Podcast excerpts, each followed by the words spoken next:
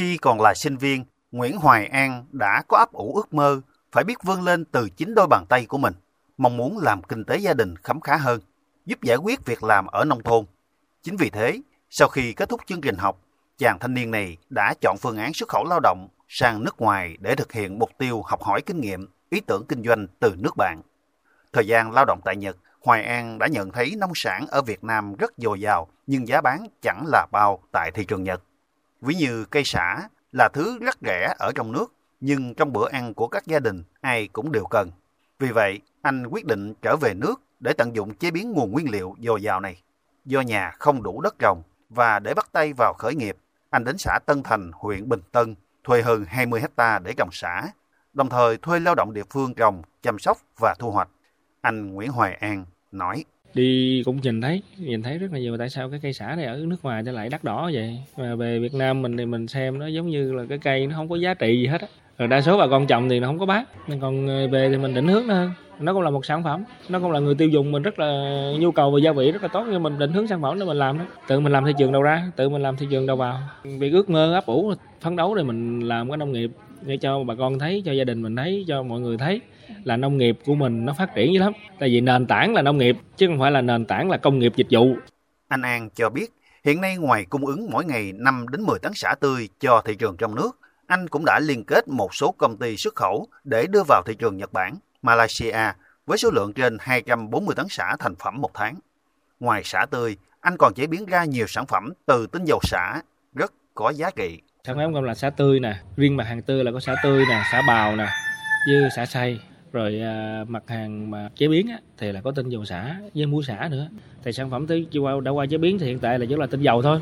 Cái tinh dầu thì hiện tại thì cũng không phải là cái chủ lực của doanh nghiệp. Cái mảng xả tươi mà là mảng chủ lực Mảng xả tươi thì hiện tại thì mình tiêu thụ ở trong nước là các ờ, tiêu thụ trong các chợ nè, tiểu thương nè, trong các cái ờ, siêu thị ờ, của mình cũng đang cơ bản người ta không nhập hàng người ta bán thôi.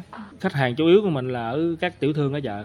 Hiện nay công ty Đại Phát của anh An đang sử dụng hơn 100 lao động tại địa phương và được chia làm 4 đội, gồm đội dọn đất, bón phân, đội trồng xả, đội thu hoạch và đội đóng gói đem ra chợ bán. Các lao động đều có thu nhập ổn định tại địa phương nên đã cam kết ở lại với công ty Đại Phát Vĩnh Long lâu dài. Ông Lê Duy Minh, Phó Chủ tịch Ủy ban Nhân dân xã Tân Thành cho biết, trên địa bàn xã hiện nay có hơn 4.000 người đang trong độ tuổi lao động, chủ yếu là lao động chân tay như sản xuất nông nghiệp.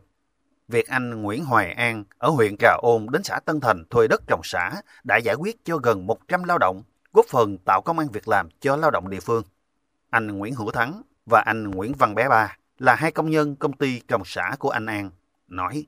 Tôi dọn đất rồi ờ, phân thuốc rồi thôi, cỏ gác rồi đó. Tháng được 9 triệu. Làm đây rồi thời gian giờ nghỉ về nhà làm nhà. Thì làm lúa, làm dương luôn nè. Thì như 4 giờ nghỉ thì chạy về nhà làm trên nhà nhiệm vụ ờ, làm cho công ty quản lý không ờ, bên quản lý kỹ thuật. Nhận cho tôi thì cũng như cây xả gì ờ, tôi tới giờ, tới điểm này nọ là cho anh em đi xịt thuốc, hả, gãi phân xịt thuốc rồi đó. Bao nhiêu ngày cho anh em ta, tứ phân rồi bao nhiêu ngày cho anh em ta xịt thuốc, cho cây xả nó phát triển nó tốt, vậy thôi.